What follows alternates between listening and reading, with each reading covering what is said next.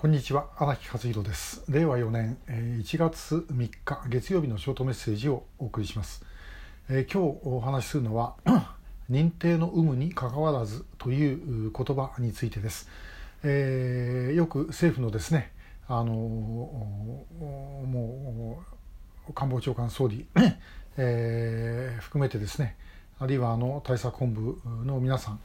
えー、みんなですねあの認定の有無にかかわらずというフレーズを使います。これはあの実は第2次安倍政権の時から使われた言葉です。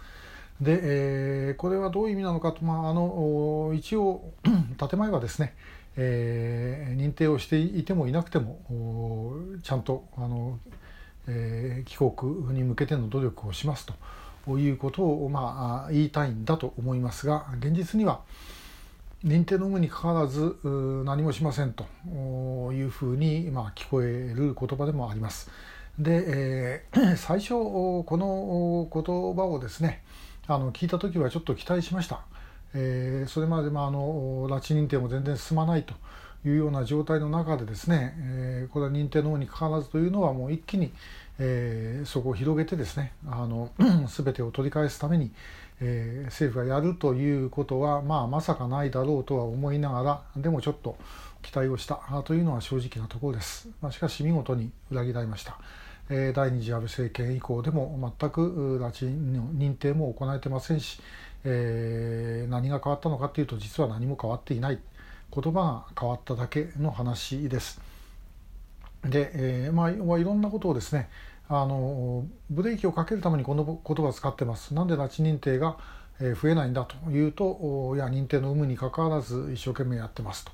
いう言葉になる。ねえー、ですけどもじゃあ例えば情報をですねあの伝えているかというとご家族に対して全く情報は伝えられておりません。でこれはあの特定失踪者のご家族だけではなく前にもこのショートメッセージもお話ししましたが、え、政府認定拉致被害者のご家族に対してもですね例えば横田めぐみさんがどこでどういうふうに拉致をされて、え、どういうふうに連れて行かれたのかと、え、おそらく政府はあの確認をしてるんだと思いますけどもそれも伝えない、え、ということですね。でなんで伝えないんだというふうに国会で質問されると、え、それはあの、え、捜査調査に支障をきたす恐れがありますのでとかあるいはですね、え交渉に支障をきたす恐れがありますのでお答えを差し控えさせていただきますという、まあ、あのそういう組み合わせになります。これお役所言葉そのうちですね、えー、全部まとめてあの使い方の なんか用語集でも作ってみたいと思うんですがこれ組み合わせると大体ですねいわゆる官僚答弁というのは全部できます。で、えー、認定の有無にかかわらず何もしません、えということなんですね。でこれもあの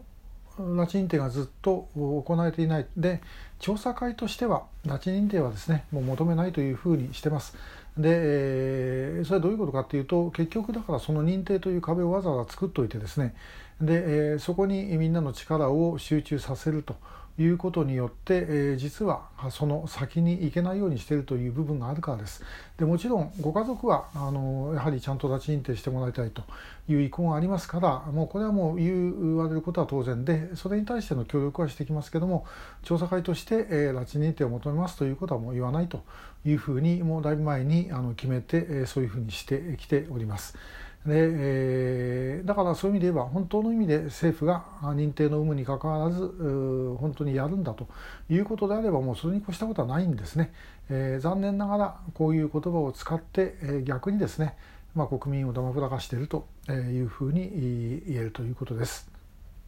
えー、昨日 NHK のニュースで、まあ、あの今年が蓮池さん夫妻千村さん夫妻曽我ひとみさんえ、5人が帰ってから20年ということになりますということで、え、ちょっとニュースが流れておりました、え、横田拓也さんのまあ、コメントなんかもありましたけども結局ですね、え、事態は動いていない、ということです、え、つまり、まあ、これ我々